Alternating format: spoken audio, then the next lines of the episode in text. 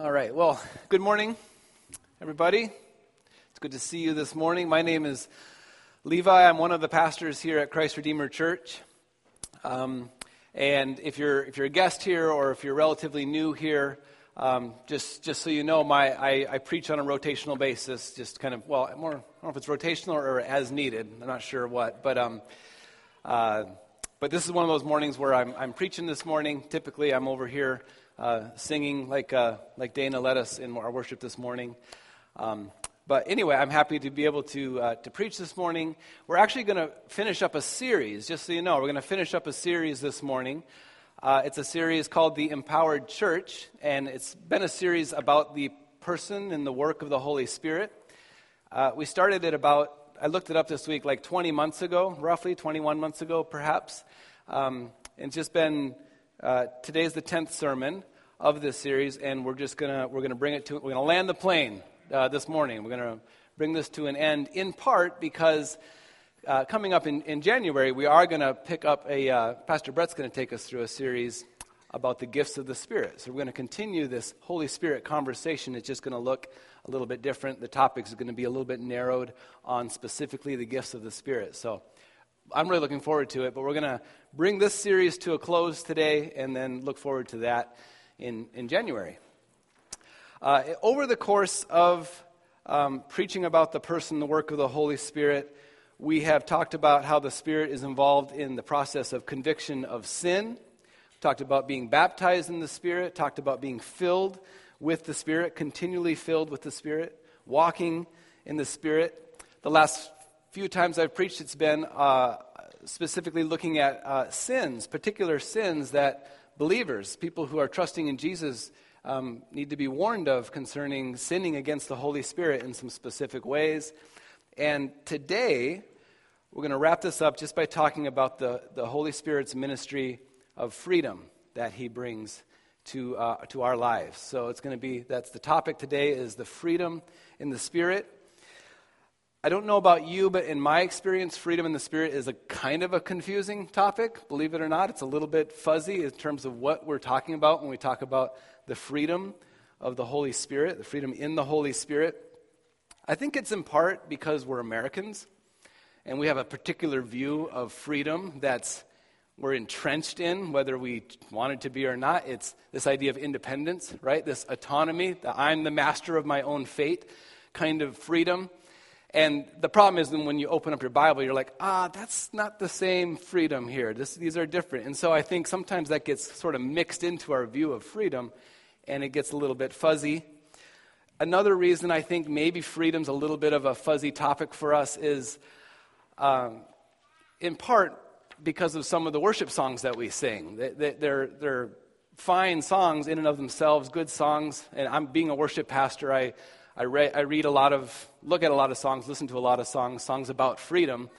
And in one sense, I really enjoy them. I, I like them, but I'm also kind of, oftentimes with like worship songs concerning the freedom of the Spirit, I'm also kind of left with some questions like, what exactly are we talking about here? Are we, what is freedom here?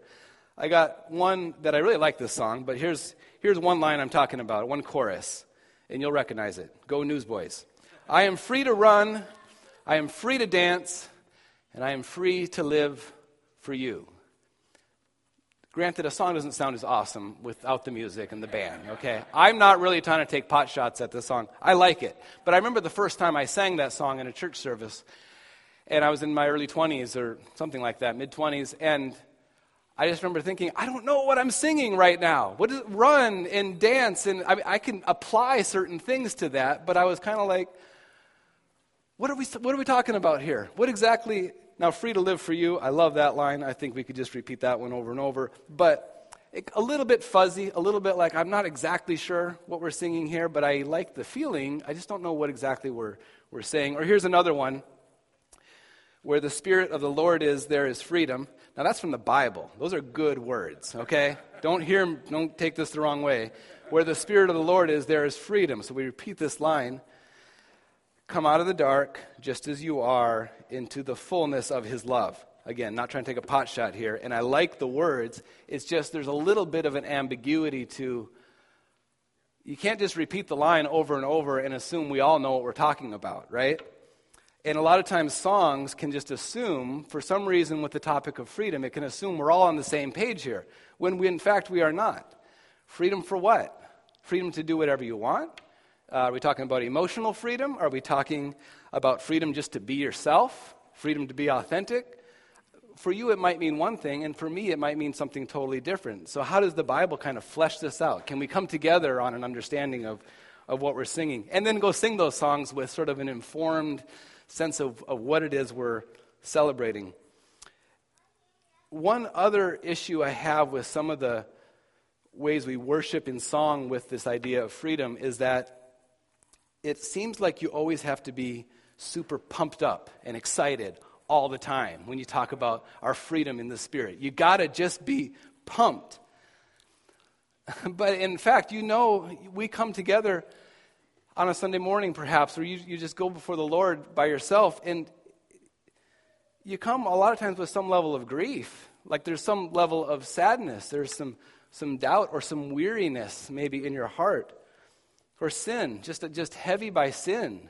And, and, and a song that kind of demands that you get super pumped up now actually kind of lands on you like a ton of bricks and you go the opposite direction. I, like, I'm going to shut down. I don't feel this, and so I'm not, I don't even know what to do here anymore has exactly the opposite effect. I don't think freedom has to always be rah, rah, rah. Like, I don't think that's always necessarily how you have to feel. I think we can celebrate it. I think we should celebrate it. I'm not saying that's off limits or something. I just think the ministry of freedom applies when you're in tears just as much as it applies when you're super happy. It covers every spectrum of, of kind of where we're at in life. And I'm hoping that this morning we can look at it and see, I can just kind of flesh that out a little bit. It won't be perfect, but I want to kind of flesh that out. This freedom, it applies no matter how you're feeling or what season of life you're going through or what's happening. It's meant to be encouraging right where you're at right now. And so hopefully it will be this morning. Um, before we jump into the text itself, let's just go ahead and pray, and then we'll um, open up our Bibles.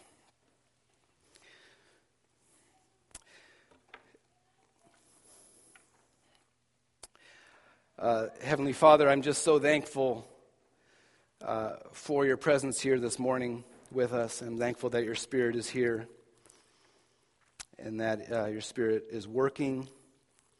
I do ask, God, that you would graciously help us to open up our hearts to you today, to hear you, um, to commune with you, Lord, to, to receive what, whatever whatever you have for us, I guess, this morning, Lord. And I, I, do pray, Jesus, just as we look at this topic, as I studied it and read about it, I realize even now as I preach, this is going to come up way short of what, what freedom really is. And yet I do pray, God, that, in, that it would be nourishment for our souls, Lord, and you would help uh, move us in the right direction here, God, this morning. And so trust you for that, ask you for um, just for your grace this morning for all of us here. And in Jesus' name we pray. Amen. Well, go ahead and, and grab your Bible and, and open it up to 2 Corinthians. I'll have some of the text on the screen. If you, if you don't have a Bible here, you forgot it or didn't bring one or whatever, you can raise your hand and one of the ushers could get you one too. So feel free to do that. Otherwise, I do have the words up here for the most part. 2 Corinthians chapter 3. we're going to start in verse 16 and then we're going to jump around a little bit here this morning. Um, I know that that thing is really noisy right now, so if we can turn that off until it gets too cold, that would be awesome. If you're sitting right under it, you hear a lot of noise right now. We're trying to get it fixed. Uh, 2 Corinthians chapter 3, starting in verse 16. But when one turns to the Lord, the veil is removed. Now the Lord is the Spirit, and where the Spirit of the Lord is, there is freedom. There's our line.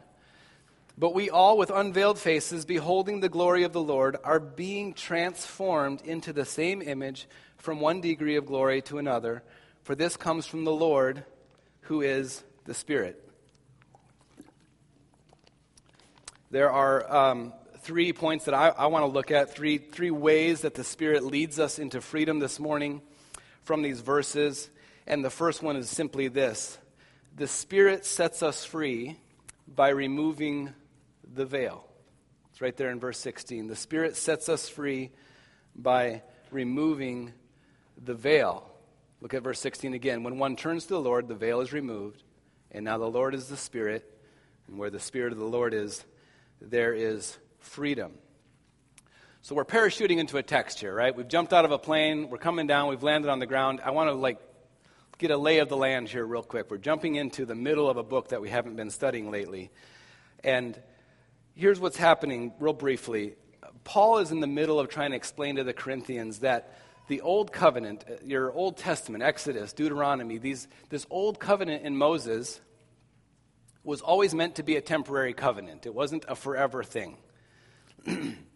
it always pointed to the need for something more, a better covenant of some sort. And this new covenant has now arrived in Jesus. Jesus was broken for you, his body was broken, his blood was shed for your sin in order that you might be made righteous by faith in him. This is the new covenant. We celebrate it when we re- receive the Lord's Supper together. This new covenant is far more superior to the old covenant. But in this context, in this situation, the Corinthians were actually quite, the old covenant was quite compelling still. It had some advantages that, that they would kind of return to, and they, they want to kind of have both, perhaps, kind of bring them together, but bring this Moses thing along. And, Mo, and Paul is saying, look, that's not how it works. It was always meant to be temporary, it was always meant to lead into a new covenant. The old covenant, it was glorious for sure, to a degree. And he talks about that. He says Moses' face, back in Exodus, it would glow. He'd go meet with God, he'd come back out, and his face would be glowing to the point where he would have to put a veil over his face. But then his face would always do what? It'd fade away. It'd come back to normal, right? This was a sign to them. This, this glory is a fading glory. This covenant is a fading covenant. It is glorious, but it's a fading kind of glory. And then Paul grabs that veil theme in our verses here and he uses it metaphorically. He's saying, This veil, this is like our hardness of heart. This is, it's, it's, it's a spiritual deadness. Jump up a few verses. Now that I've kind of laid that out a little bit, go up a few verses to, to verse 12. Same chapter, 2 Corinthians 3, 3, verse 12. He says this Since we have such a hope, in this glorious, permanent new covenant in Jesus, that is, we are very bold. We're not like Moses, who put a veil over his face so that the Israelites might not gaze at the outcome of what was being brought to an end, but their minds were hardened. For to this day, when they read the Old Covenant, that same veil remains unlifted, because only through Christ is it taken away. Yes, to this day, whenever Moses is read, the veil lies over their hearts. A veil is just simply, we know what that is. It's simply something that blocks your view. There's something there, but you can't see it. There's a veil in, in its place. You can't actually perceive it. Um, Augustine had an illustration that I've used, and when you don't preach often, you get to reuse illustrations faster. But Augustine had this illustration that he would use, and he would say um, that when we're born, all of us, all of humanity, when you're born, you're born bent to the earth was his phrase, or with your face, with your face to the earth. This is your, this is your spiritual condition, so to speak. And you're all, and we're all this way. And we all kind of like, all we can see is the ground. We know that there's something up there. We might perceive that there might be something up there, but this is our condition. And we walk around and we bump into other people who are also looking at the ground and we talk about what's up there. You know, what, what could this thing be? And perhaps we bump into somebody who, who has seen up there and is trying to explain it to us. But this still is our condition, and we can't actually do anything about it.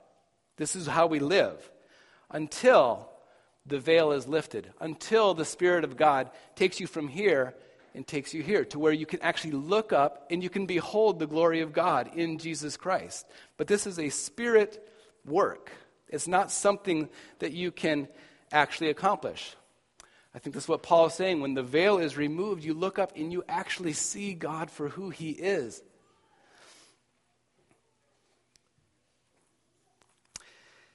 And it's something that's done to you. It's not something you can, it's, it's a, it, the verb even in Greek, it's passive. It's like the, the veil is taken away from you. It just means that there's no amount of like personal effort or striving that can, that can cause you to go from here to here or can take a veil away. There's nothing you can do. There's no religious duty that you can do. You can go to a thousand church services or play on a, on a worship team in your church. You can feed starving children, take care of the homeless, give away all your money, grow up in a Christian home, go to a Christian school. You can be a pastor, and that doesn't take away the veil. None of that actually works. The veil is removed by the power of the Spirit. What do you do? Because you do something. Paul, uh, Peter says it in Acts chapter 2. He just says simply, repent and be baptized. Every one of you in the name of Jesus Christ for the forgiveness of sins, and you will receive the gift of the Holy Spirit. That's what you do, and the Holy Spirit does the rest of it for you. This act of repentance, this is in verse 16, by the way, when it says, when one turns to the Lord, this turning to the Lord is like, is a word for repentance. Paul uses it elsewhere. It's this idea that I'm walking one way, where basically I'm in charge of my life, I make my decisions, I, I choose my happiness, and I go for it that way. Uh, and and it's, it's really just a life of bondage to sin, is what it is. But here you go. And repentance is actually this idea of You've turned from all of that, and now Jesus is king. Jesus is your Lord. Jesus is your joy. He's your treasure, and you follow him.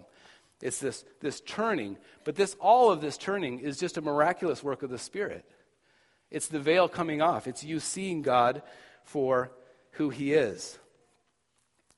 And I don't want to just gloss over that too quickly this morning because in a gathering where, a public gathering where we proclaim this, I just want to say if, if this is not you, this repent and be baptized. If this is, doesn't describe you this morning, then please consider it. Please consider Jesus. Please repent and be, be baptized. Please, please come and follow Christ. He is God, He is our Savior. And His covenant is so much better. And, and, and following Him is, that's, that's, uh, there's nothing more, there's nothing greater in this life. And so I would just appeal to you. I'd ask you, consider repenting, turning to Christ, being baptized even. And I'd push on baptism too. I mean, if you, if you say, yeah, I've repented, but I haven't been baptized, go all the way. Get a little skin in the game. Things change when you get baptized. You'll see. Something happens. Something, something's different in your life. When I, I remember when I got baptized, I was 13 years old. And we didn't have the process we have here with teenagers where we kind of want to take them through a little bit of a process to make sure it's not just mom and dad's faith, but it's your faith, you know. We didn't have that, but, but I still, it was my faith. And I remember after, I, after that year, man, within a, within a year, I lost all my friends. They were all gone. Not because I got baptized, but because it actually like meant something to me, and there was things that I just wouldn't do. And not that I was perfect, but there was just, I knew there was something real. You get a little skin in the game with baptism. There's something about the public declaration that Jesus is Lord. I'm following him. He is my supreme joy. He's my king. He's my treasure. So please consider it. We have a baptism service coming up here January 6th, by the way. So I mean to like press that on you now. Just, just consider that. But as one author said, freedom from something is always freedom for something else. The nature of freedom is not that we just sit there and think about being free, but it actually sets us free for something. If you think about um, uh, uh, refugees who come to America or maybe come to go to another country, they're, fl- they're fleeing something, right? They're, they're, they're getting away from some kind of um, bad situation in hopes for a better life. Freedom, freedom by nature is a forward looking, forward propelling kind of thing. So, what is the freedom that we have look for or look like? What do we do with it as free people? Number two, I would say this the Spirit sets us free to sacrificially love others. The Spirit sets us free to sacrificially love others. And this is where I think sometimes the worship songs come up a little bit short, or the Christian songs come up a little bit short, because it feels like, and I'm, not all the time, but it feels like it's really just Fourth of July. You know, we're just celebrating our freedom. We're so excited about our freedom, and And, I, and we should. We should celebrate our freedom. In fact, Sunday morning is a great chance to come together and celebrate our freedom. But like the 4th of July, there's, we don't do that every day, do we? We actually just kind of live in the freedom. You just you get up the next morning on July 5th and you live in this free country. You don't go watch the fireworks again, right? It's you live it every single day. This freedom propels us to live something, and I would say it propels us to live lives of sacrificial love. If you go to flip over a few pages to Galatians chapter 5, and then we'll come back to 2 Corinthians. But I want to, in Galatians, Paul makes this more explicit. Um, and in 2 Corinthians, he, it's kind of implied, it's in the context. So go to Galatians 5.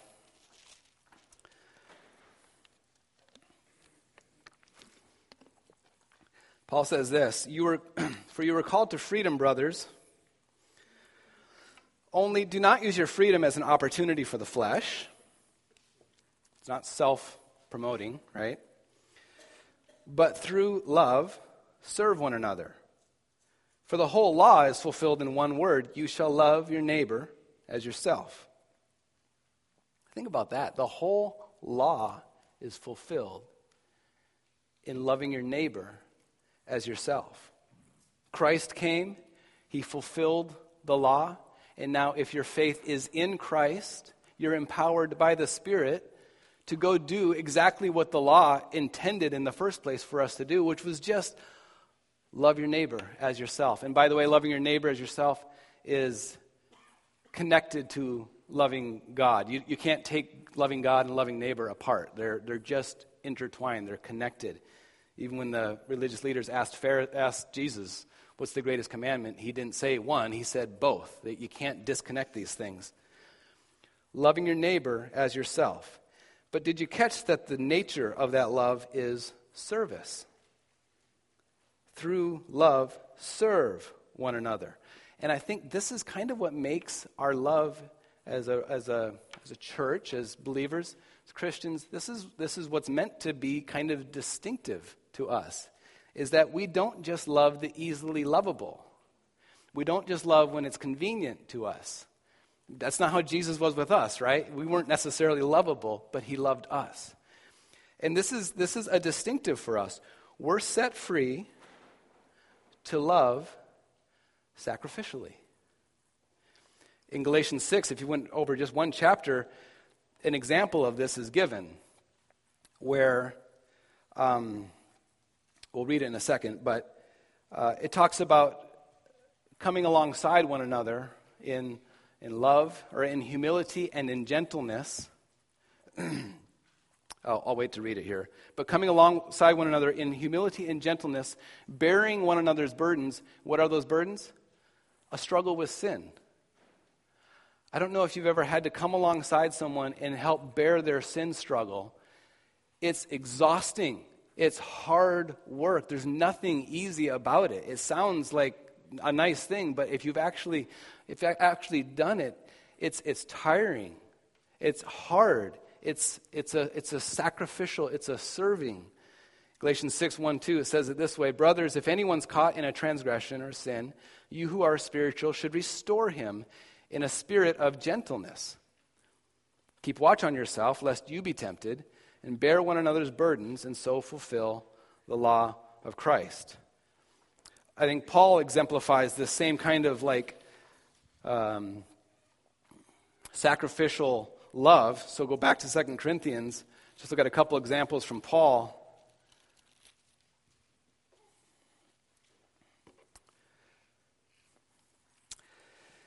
In chapter 2, it's, a, uh, it's kind of an example of kind of a loving confrontation he's having with the, sec, with the Corinthians here.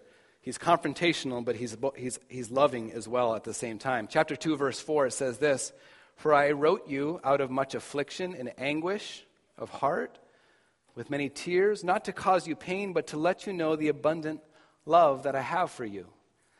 He's talking about a letter that we don't have anymore. It's, it's gone. We don't, we don't have it. Sometimes it's called the tearful letter or the severe letter. And it was evidently a letter written to the Corinthians that um, was hard for Paul to write. It probably had a correction or a rebuke of some sort.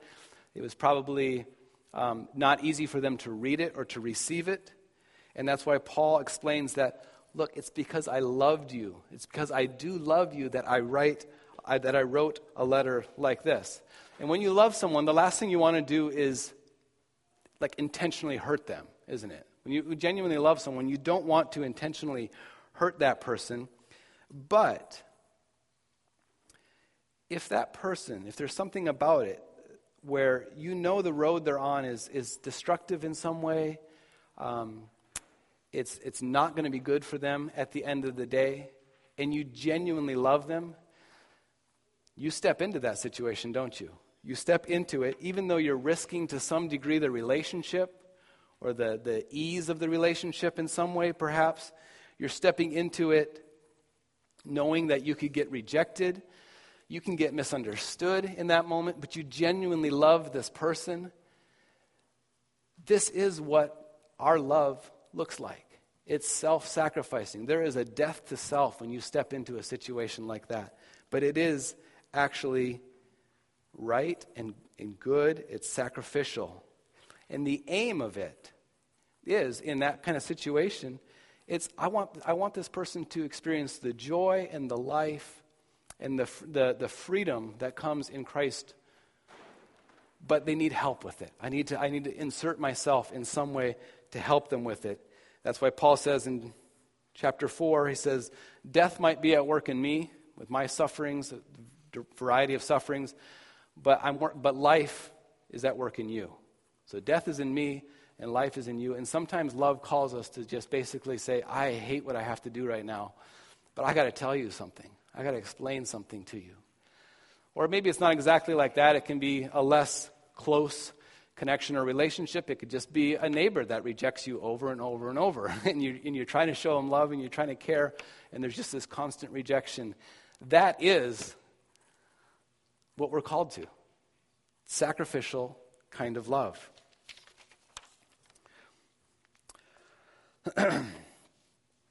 Paul also shows that you can speak truth.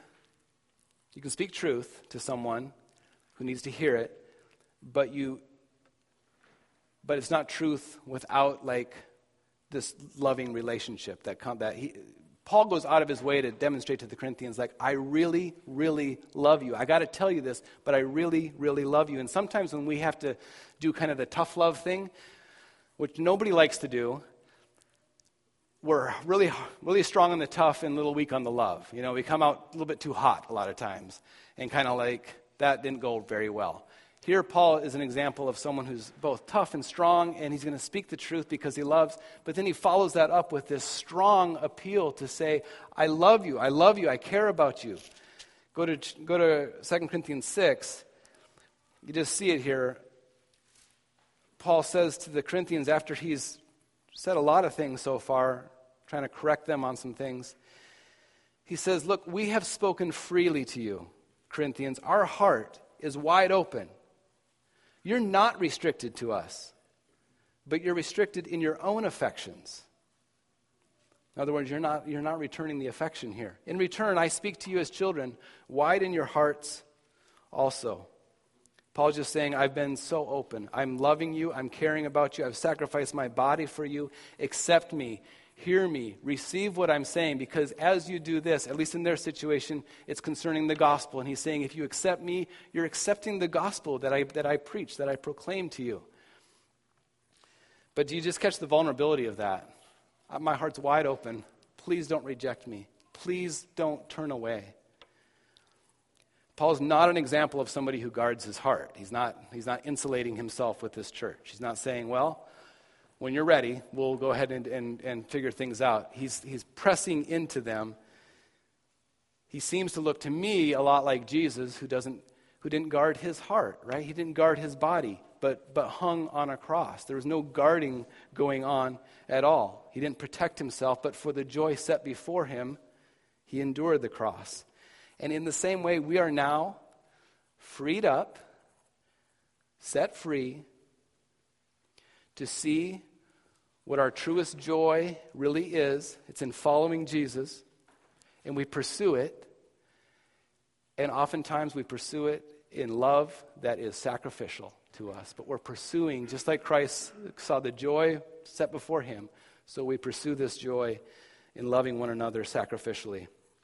I think one of the reasons this is hard for us to do, and oftentimes I fail at this, oftentimes you'll fail at this as well, is one of the reasons is that we, we just don't recognize the Spirit's presence in our lives who empowers us and leads us into this. We default. I default, I know I default to self effort immediately, like, oh, I got to go do this thing. It's my duty, it's my Christian duty to, to go be loving or, we, or, we're, or we're super self protective in some way. Thomas spoke to some of this last week of just, just a, a self protection, like a distance, a little bit of a buffer between you and me.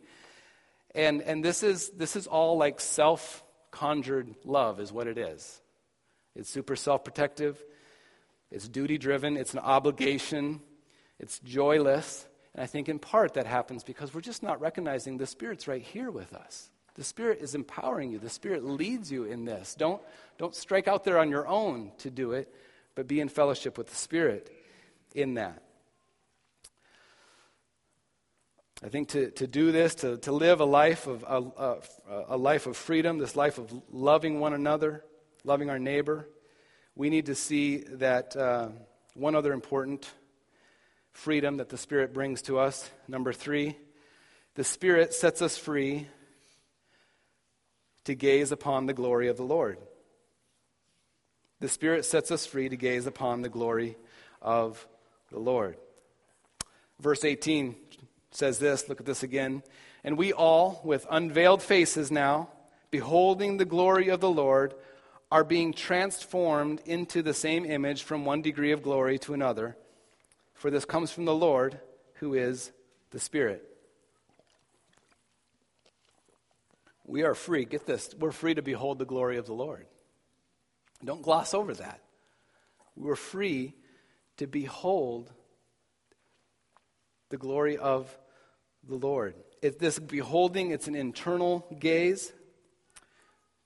Chapter 4, verse 6 of 2 Corinthians says this God, for God who said, Let light shine out of darkness, has shown where? In our hearts to give the light of the knowledge of the glory of God in the face of Jesus. This beholding happens deep within your soul. And get this, you're, you're free to behold the glory of God, but you're not forced to behold the glory of God. This is a freedom. This is an invitation now to come and behold the glory of God. It's going to require you to actually do something. I was watching a, a documentary on Yosemite last night. And now I want to go see Yosemite. I've never been to see Yosemite National Park. I'd love to see it. Or if you want to go see the Grand Canyon, you want to see the beauty, you want to behold the beauty of the Grand Canyon, well, you're free to go. You, you, you, can, you can do it, but you actually have to, like, do it. You have to plan on it. You got to get in the car. You got to sort of figure out how is this going to how is this going to work? I want to go see this. In the same way, we're, we're invited to behold the glory of God. But there's like something that it starts with some desire, right? Do you, do you desire to see the glory of God? Do you, do you, do you want to, to see it? So when I pick up my Bible, do I want to see the glory of God here, or do I want to just get done with something, like just read a few verses and move along with my day, or coming to a worship service, or whatever, just in prayer, it's easy to kind of go through the motions after a while and, and to forget that we have been invited and set free to actually come and behold the glory of God. And so we need the Spirit to help us in this. But if the Spirit for you is like um, Star Wars, the Force, this inanimate thing that's sort of out there that you have to get in touch with, or if the Spirit is a, a, like, a, like an electrical socket that you kind of plug in and then you get juiced up and then you head out, you're, you're missing how this beholding happens because the Spirit is, in fact, a person. And if you're with a person, it takes some time. It takes some, some, some, some kind of effort. You listen a little bit. You slow down a little bit, right? you have to create some kind of margin to like actually just be with God and listen and meditate and reflect and, and soak in, soak in His Word, but know that I'm not just alone doing this. God is with me right now. The Spirit is in me, He's alive in me. This is how we behold, I think. Now, when I talk about stuff like this, I, I think practically, and I think of I think of my wife, I think of being a mother of four children, two in diapers. and, I, and I think, how does someone who can't get 10 minutes to take a shower in a day go now and behold the glory of God for an hour in, in, in, at some point? You know, like it can land like sort of like, how do I do that? What do you mean, behold the glory of God? I can barely function in my day. And you might be in a situation like that where, where the workload is, is pressing uniquely, or something in life is so overwhelming that this idea of going and like calming my heart and being before the Lord is just like, that's a miracle. Are you kidding me? I, I can barely take a shower. And I just want to remind you that God's grace is sufficient for every season, it's sufficient for every single season of life. And in fact, God's presence is with you in those crazy moments. When you got a diaper in one hand and a bagel in the other and you give the wrong one to the kid, like God is with you in that in that moment. It's and because of that, it's a sacred moment. It really is. It's a, it's a sacred moment, whatever that craziness perhaps looks like. Maybe you didn't get a chance to meditate, meditate deeply on, on, in Scripture or, or, or pray or just be with the Lord, but, but you're in all throughout the day sacred moments where God is with you. He is present. He doesn't abandon you when life gets crazy. In fact, He is right there. I would just, think my counsel would just be Lord, help me see you. Help me see you in the mundane. Help me see you in the crazy. Help me see you when, when, when, i when I'm not sure, my whole world sort of just maybe feels upside down. And I just trust, I, I really do believe that the Lord will reveal himself in sort of those mundane moments, those kind of everyday situations. There's opportunities to see his glory because the Spirit is with you.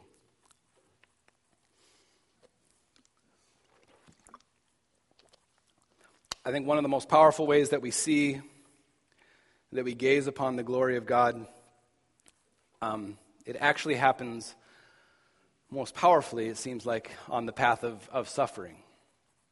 It happened that way for Jesus, the glory of God displayed on the cross. It happened that way for Paul. I think that happens, it happens that way in our lives. It's on the path of suffering that we were able to perceive, to see, to enjoy the glory of God, to, to be comforted by the glory of God, because nothing, nothing grips us quite like suffering does. We suddenly, our vision becomes clearer. We're very attentive to His presence. We're very aware of our need and our weakness. We're really looking to Him with greater hope and, and desire and, need, and neediness. Christ is really all that matters. And in the midst of suffering, I think there's something about those seasons of life that we become more like Christ. We're beholding the glory of God because life is forcing us to do it. We're just, we, it's everywhere around us. We can't actually escape us, es- escape it.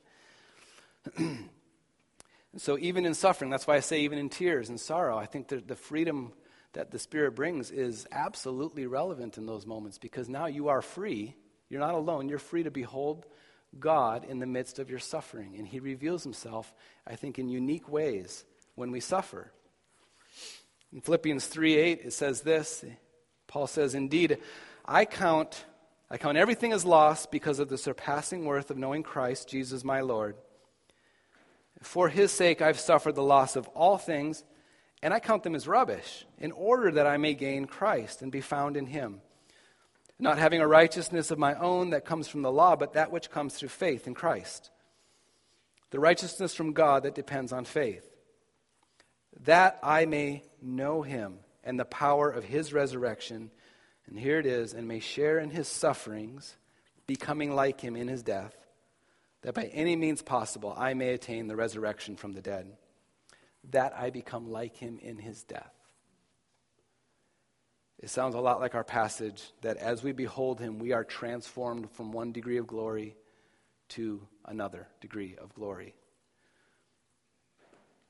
So in your in your suffering, there is there is um, as much as we run from it and don't want to ever walk through it, we really don't. And I wouldn't necessarily say we should want to, but we do walk through it regardless. Uh, establish in your heart now that that season, those seasons of life, are opportunities to see God in ways more deeply than you've ever been able to perceive Him before, to feel Him more deeply than you've ever felt Him before. There are opportunities there to behold the glory of God, and, and you probably will just do it. It's just God's way of, of, of working that deeply in us. So it's encouraging to us, even in those moments, this freedom that we have in the Spirit. I just want to close with an illustration this morning. Um, an illustration about fall. We didn't get much of a fall this year. It, came and went really fast. Um, but there was this little burst. There always is this little burst where all the leaves were brilliant. They were brilliant for like a couple days and then they fell. But it was awesome. And every time I see the leaves change, I'm, there's this, these thoughts that kind of go through my mind. And that is, these leaves, they're, as they turn color and become beautiful, they're, they're actually dying, is what they're doing. They're, they're dying. They get more beautiful and then they, and then they die, right? And I think, what else in nature is like that? What else like looks more beautiful just before it dies? Animals aren't like that. A flower doesn't look that way. It fades, right? It fades. It gets weak. It, it looks like it's dying. But no, the maple leaf goes the opposite direction. It says, I'm out of here and I'm going on a high note. And it turns these brilliant, beautiful colors. And it always reminds me of Psalm 116, where it says, Precious in the sight of the Lord is the death of his saints. Because on the outside, yeah, death looks ugly, and it is. It's part of the, part of the curse, part of the fall. But in the sight of God, with his saints, it's like a glorious maple leaf. It's this glorious welcome home kind of kind of um, thing for God. Not that He's not with us in our sorrow, but precious in the sight of the Lord is the death of His saints. And so it is with suffering, too, I think. Suffering and death, these kinds of things go together. On the outside, it might look like we're wasting away. On the outside, it might look like um, we're weak. But on the inside, we are being transformed by the power of the Spirit from one degree of glory to another until we ultimately peak in our death and are ushered into the presence of Jesus who loves us and who welcomes us. So, in suffering, we do not lose heart. Though our outer selves are wasting away, our inner self is being renewed day by day. 2 Corinthians 4 16. And this renewal this glorious work of the Holy Spirit that's happening in our lives is just that it's a work of the Spirit. It's a freedom that the Spirit brings us into. And so I just encourage you to lean into all of that this morning. Lean into loving one another, lean into depending on the Spirit as you do that. Lean into your suffering, knowing that God is with you and um, He will sustain you He's working beautiful things out in you. And just trust that God is in control. The Spirit is here. He's with us right here and right now, and you're never, ever, ever, ever alone. Let's pray.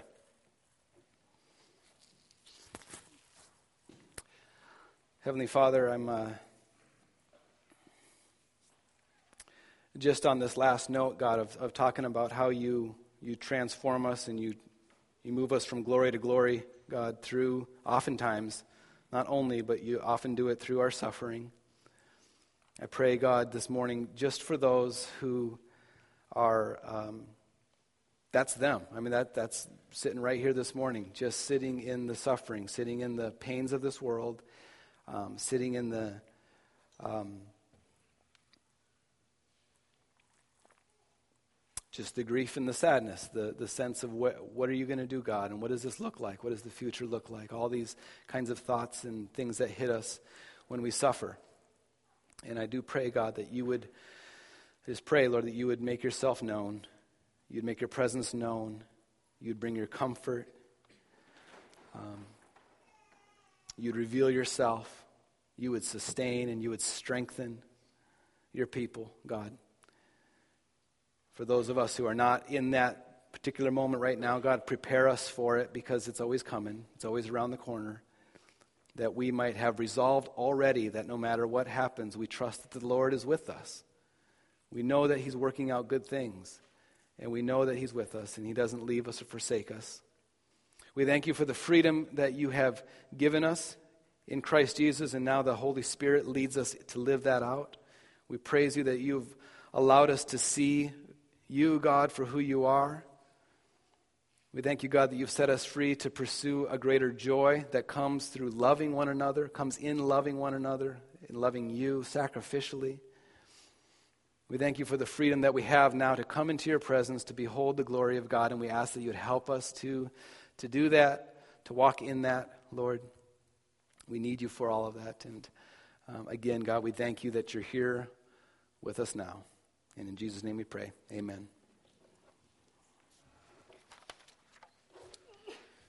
Amen. Well, let's uh, let's go ahead and stand up and and uh, respond to that with this. Uh, it's a newer